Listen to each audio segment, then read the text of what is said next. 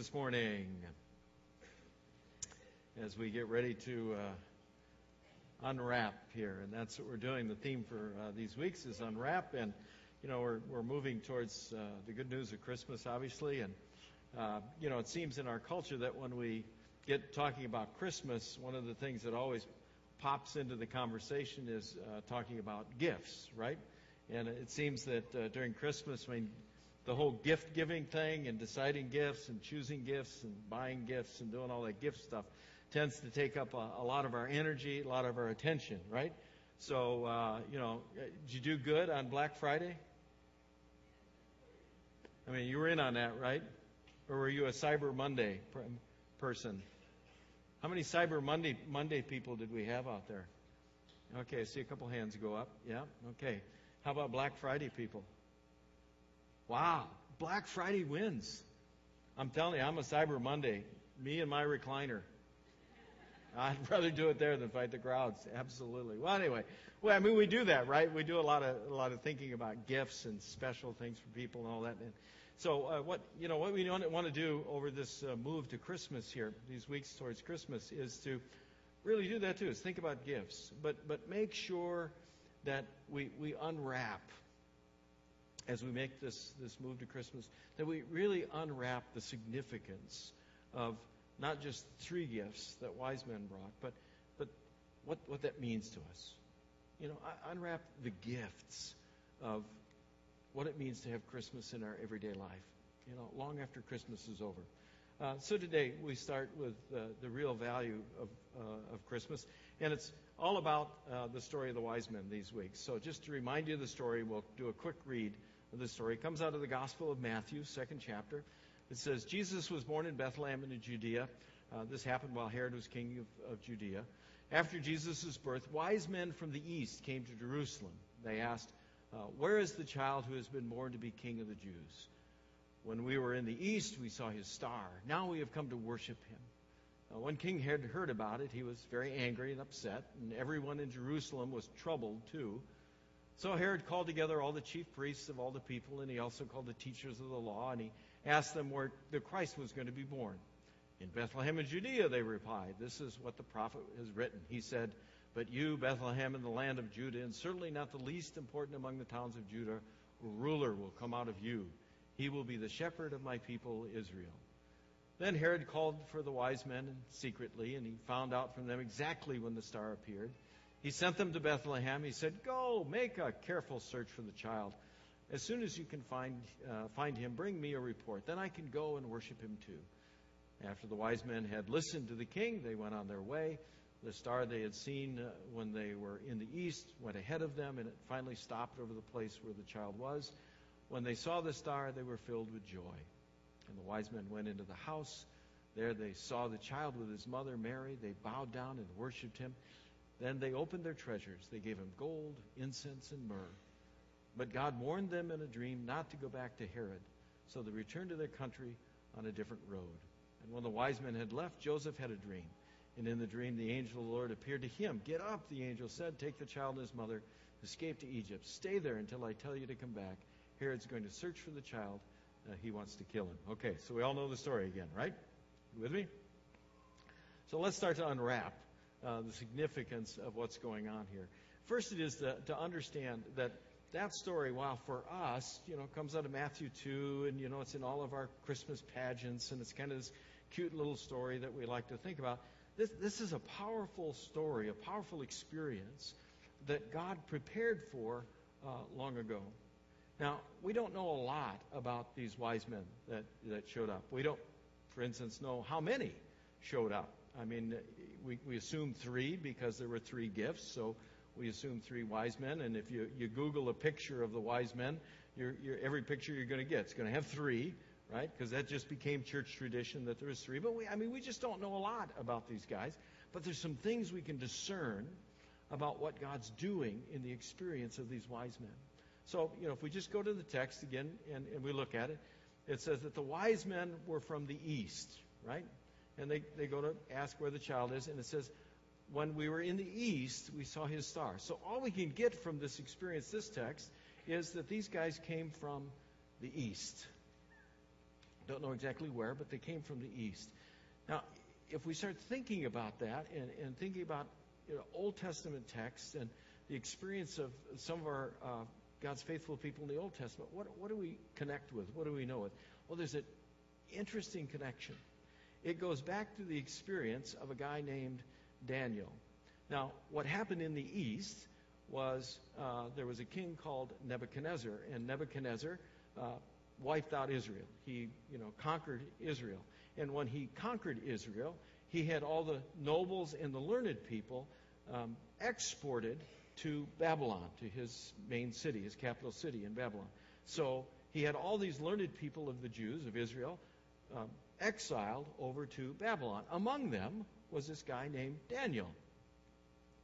Daniel had this incredible gift of God where he could interpret dreams. And so he interprets dreams for, for kings. And he interpreted the dream for Nebuchadnezzar. And he told Nebuchadnezzar, listen, you're going to be a great king. You're going to be an incredible king. But your kingdom's not going to last. And sure enough, six years later, Nebuchadnezzar's kingdom fell to a guy named Darius the Mede, who established the Mede-Persian uh, empire. And Daniel, he still hung around, and he still did what Daniel did. He interpreted dreams for kings. So Darius, now king, the Mede, the Persian, he's now having this dream. It's disturbing him. And so they call upon Daniel to come and interpret the dream. We get the experience. Daniel says, and interprets the dream. He says, in the time of those kings, the God of heaven will set up a kingdom. It will never be destroyed, and no other nation will ever take it over. It will crush all those other kingdoms. It will bring them to an end, but it will last forever. So he interprets Darius' dream, and he says, listen, your kingdom's not going to last. Wonderful things king want to hear, right? Well, your kingdom's not going to last. Nebuchadnezzar's didn't last. Yours won't last, but there's going to be a kingdom that's going to last. Interestingly, Darius the king received this message and was overwhelmed by this message, and so he responds to Daniel in this way. Now watch this. The king said to Daniel, I'm sure your God is the greatest God of all. He is the Lord of kings. He explains mysteries. That's why you will be able to explain the mystery of my dream. We're able to explain the mystery of my dream. Then the king put Daniel in a position of authority. He gave him many gifts. He made him ruler over the city of Babylon and the towns around it. And he put him in charge of all its other what? Are you starting to feel a connection? How cool is this? This is like six hundred years before three wise men show up in Bethlehem. And God is working, even in the experience of Daniel, who is now torn away from his country, exiled over into Babylon. And yet in his exile, God is preparing for the moment when Jesus comes into the world. And he plants the seeds so that wise men will be looking to the stars and will see that star and follow and come and worship Jesus. How awesome is that? Did, I mean, did you kind of catch that picture? I mean, and, and we know this from studying those, those empires. We know that there was a group in, in Darius's empire who were called the Magi, and that's what they were. They were wise men. They were astrologers. They were advisors to the king. And we can see in this text that we know Daniel was in charge of them. Daniel was influencing them. Daniel was exposing them to the, to the words of the prophets and to Micah. And so God is working six hundred years before it happens to create the experience that we get together and tell the story of every single Christmas about wise men who come. That is an amazing thing. So just kind of hang on to that now, right? Just kind of log that, okay? That's the first bookend uh, this morning. Just kind of log that. How awesome is God in that one? Well, then we get the wise men. And the wise men, uh, they show up. And they've been looking to the stars, and they've been looking for this king. And all we get from the text is that they stopped in Jerusalem, and they went to King Herod, and they said, where is the child who has been born to be king of the Jews? So the wise men we know are showing up, and they're looking for a specific person in a specific role, right? They're looking for somebody who's just been born and who is a king. Now, keep in mind, Daniel was telling Nebuchadnezzar and, and uh, Darius, listen, your kingdom's not going to last. The wise men show up. What did they just tell King Herod? Uh, Herod, we're here. We're looking for your replacement. It, good message for a king to hear. You know, I mean, Herod's not real happy about this, right? He's not real thrilled. He puts on the act, but he's obviously interested in putting down any king that would, would try to take his throne away. But nevertheless, they show up, and they, and they, they give Herod the word. Just like Daniel gave the other kings the word, they give him the word. Listen, there's there's a new king. They know it's a specific child, and they know he's got a specific role. And that's what the Scripture has told us, and that's what the Scripture even told the teachers of the law when Herod brought them together. Herod said, well, let's consult the Scripture. Let's find out, well, where is this king supposed to come from? And they go to Micah. And Micah said, the Lord says, Bethlehem, you might not be an important town in the nation of Judah, but out of you will come a ruler over Israel for me. So who's going to come out of, out of Bethlehem? A ruler, right? And who are the wise men looking for? A, a king, right? Let's go further. If you go to Isaiah the prophet, and Isaiah the prophet, he starts prophesying about the one that's going to come. And here's what he says. He says, a child will be born to us, a son will be given to us. He will rule over us, and he will be called Wonderful Advisor and Mighty God. He will also be called Father who lives forever and Prince who brings peace. The authority of his rule will continue to grow. The peace he brings will never end. He will rule on David's throne and over his kingdom. He will make the kingdom strong and secure. His rule will be based on what is fair and right. It will last forever. The Lord's great love will make sure that happens. He rules over all. Did you get a hint about something about this person? What's this person going to do? He's going to rule. He's going to rule. Put this together. We got kings, wise men showing up looking for a king. We got Bethlehem saying, looking out of you is going to come a ruler. And we got Isaiah saying, listen, the one who's going to come is going to be born a child, and he's going to rule. We're looking for someone, aren't we? And that someone is going to be a king. He's going to be a king. And Mary was told that when the angel comes to her and says, Mary, got a surprise for you. You're going to be pregnant, and this is going to be an awesome child you're going to have. The angel says to Mary, don't be afraid, Mary. God is very pleased with you. You'll become pregnant, give birth to a son. You must name him Jesus. He will be great and will be called the Son of the Most High God. The Lord will make him what? A king. See it? The Lord will make him a king like his father David long ago. He will rule forever over his people who came from Jacob's family. His kingdom will never end. What are we looking for? We're looking for a king. We're looking for a king. Now, what's the tip-off? Well, the tip-off, think of this. These wise men now have been looking for the star. They have been looking for this experience since the time Daniel influenced them. And, and we know they follow the star, and they come to Jerusalem, and then finally they follow the star, and they come to Bethlehem. And we know they were from the east. If you put all that together and you start looking at geography, at the minimum, at the very minimum, these kings had to travel at least a thousand miles. About a thousand miles, at least, minimum. Uh, to give you a geography on that, that would be like going from Milwaukee to Dallas, Texas, one way. That's a thousand nine miles. Anybody up for riding a camel from here to Dallas? Don't think so. Planes are good, right? But I mean, so get that in your head. So these guys have been looking for this moment. They have traveled at least a thousand miles for this moment. And this is the opportunity for them to bring these gifts. Now, think about this. It's Christmas time, and some of your new grandparents probably out there, and and uh, and uh, some of you, you know, grandparents with toddlers, or, or just parents with toddlers or newborns, and, and, and this is your first chance to buy a gift for that newborn, and you're all excited about that. So what kind of gifts do you think about for a newborn? Oh, the baby's first Christmas ornament with his little picture in there, right? Absolutely. Or, you know, I don't get this one, but in this part of the country, you buy bibs with, like, Packer logos on them, and I don't, you know, but that's what we do, right? You know, or or the little outfit with the little booty slipper things and the little dingle ball hats with the bells, and right? I mean, that's what you get newborns. Christmas, that's what you get newborns, right? Okay. These guys are excited. They've traveled all this way. They got to bring the best possible gifts they could bring. Look what they bring. The wise men went to the house. They saw the child with his mother. They bowed down. They worshiped him. And they opened their treasure, and they gave him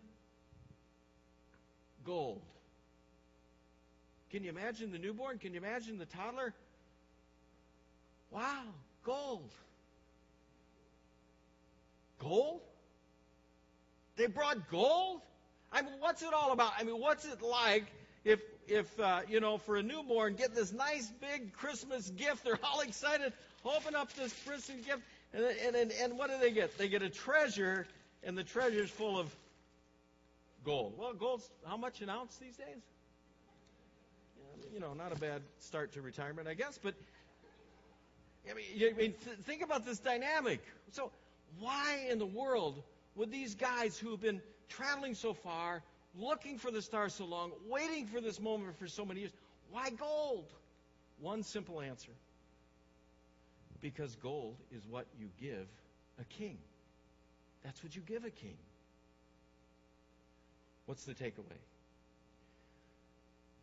We need to make sure that in this Christmas, we don't keep it just a cute little story about a baby that was born in Bethlehem. We need to unwrap the real value. And the real value is the incredible statement that we have a king. We have a king. That, that, that if you've, if you've said Jesus Christ is Lord, if, if you've surrendered your life to Jesus Christ, then, then you're saying, listen, I, I'm not just a citizen who lives in this United States in a democracy and all that. No, wait a minute. I am a person who is part of a kingdom. I have a king. I have a king. I mean, that's the incredible unwrap. The incredible unwrap for us is what we've got a king. And this king is absolutely sovereign. We have a king, and this king is invested in our lives. We have a king, and this king manages the universe around what you and I need every single day. This king, this sovereign king, came into the world to be part of our everyday and to manage the universe so that you and I could live for the purposes of God in this life. We have an incredible king. That's what Paul's trying to tell us in, in Philippians two. He's, he's just trying to capture the immensity of unwrapping this reality of having a king. He says, so God lifted Jesus up to the highest place. He gave him the name that is above every name. When the name of Jesus is spoken, everyone's knee will bow to worship him. Every knee in heaven and on earth and under the earth will bow to worship him. Everyone's mouth will say that Jesus Christ is Lord, and, the, and God the Father will receive the glory. We got to wrap the reality of that's our awesome king. He's just not anybody. He's just not a baby being born. He is king, ruler of the universe. He is king, Lord of our lives. We have a king. Now, keep this in mind, because it gives us the opportunity to not just say we have a king, but to be able to let that king exercise his authority in our lives in every situation. That's what Paul's trying to grab for us when he finishes that. He does this statement about the name of Jesus, and then he goes on. He says, dear friends, you've always obeyed God. You, you obeyed while I was with you, and you have obeyed even more while I'm not with you. They're doing a lot of obeying, right? They're following the king. So continue to work out your own salvation. Do it with fear and trembling. Continue to follow, obey. Continue to work out what it means to have a king in your life and live his way and not your way. Then he says, God is working in you. He wants your plans and your acts to be in keeping with the plans of the king, his good purpose. This is what we unwrap. We have a king, and this king has a purpose for our lives. We have a king, and this king is managing the universe to move us to accomplish what we've been created for. We have a king, and this king is ready to be in every moment of our experience.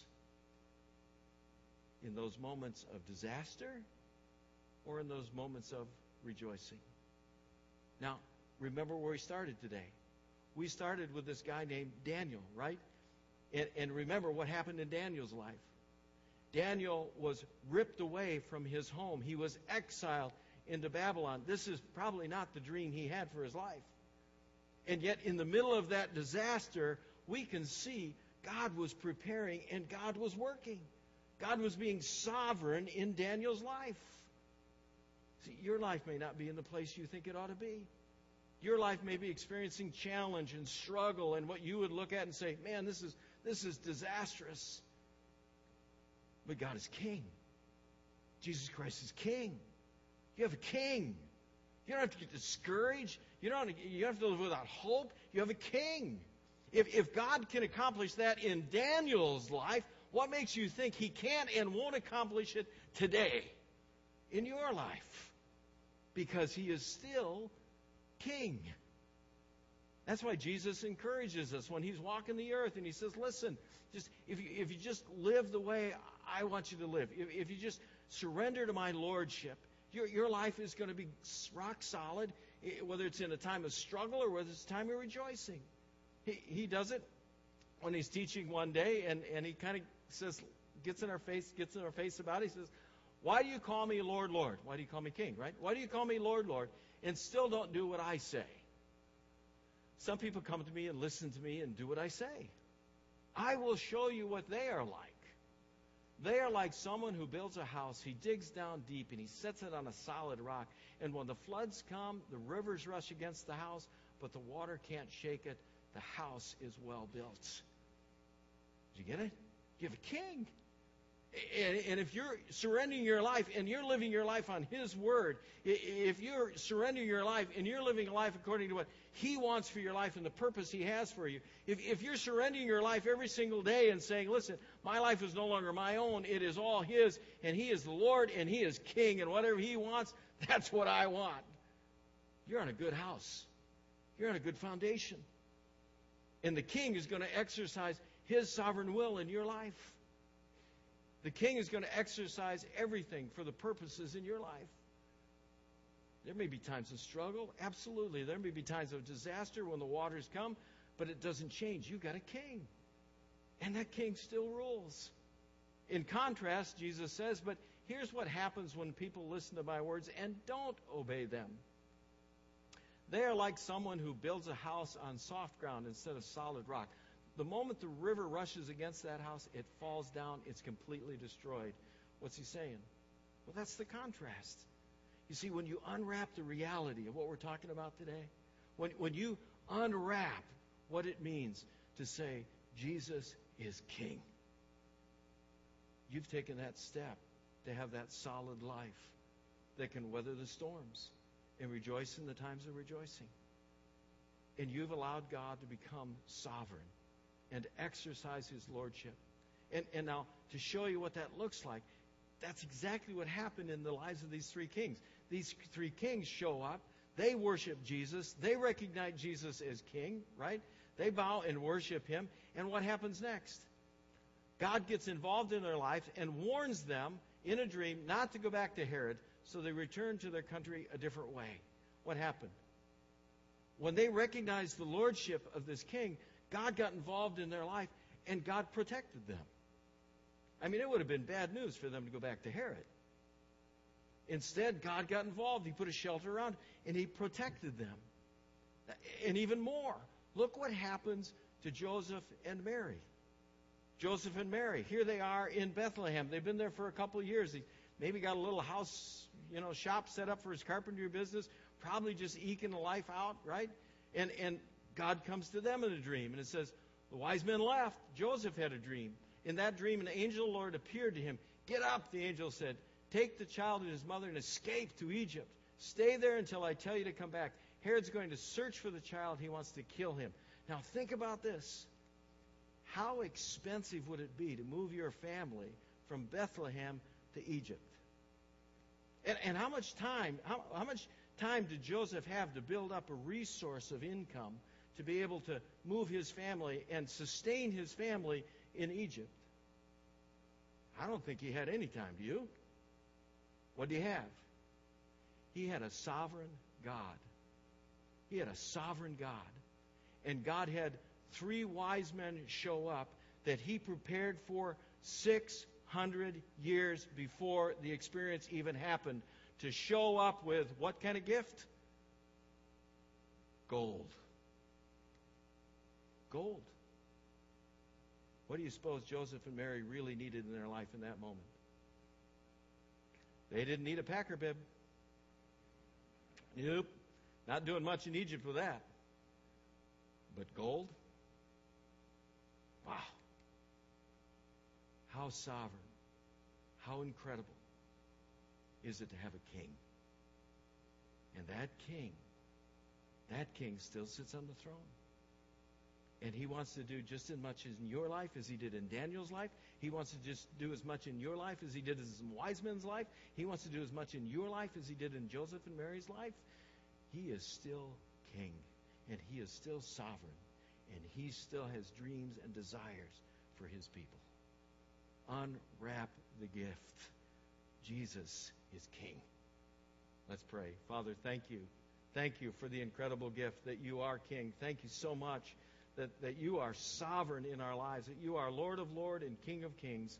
And we pray that in this season, that as we unwrap gifts, we would unwrap the most valuable gifts.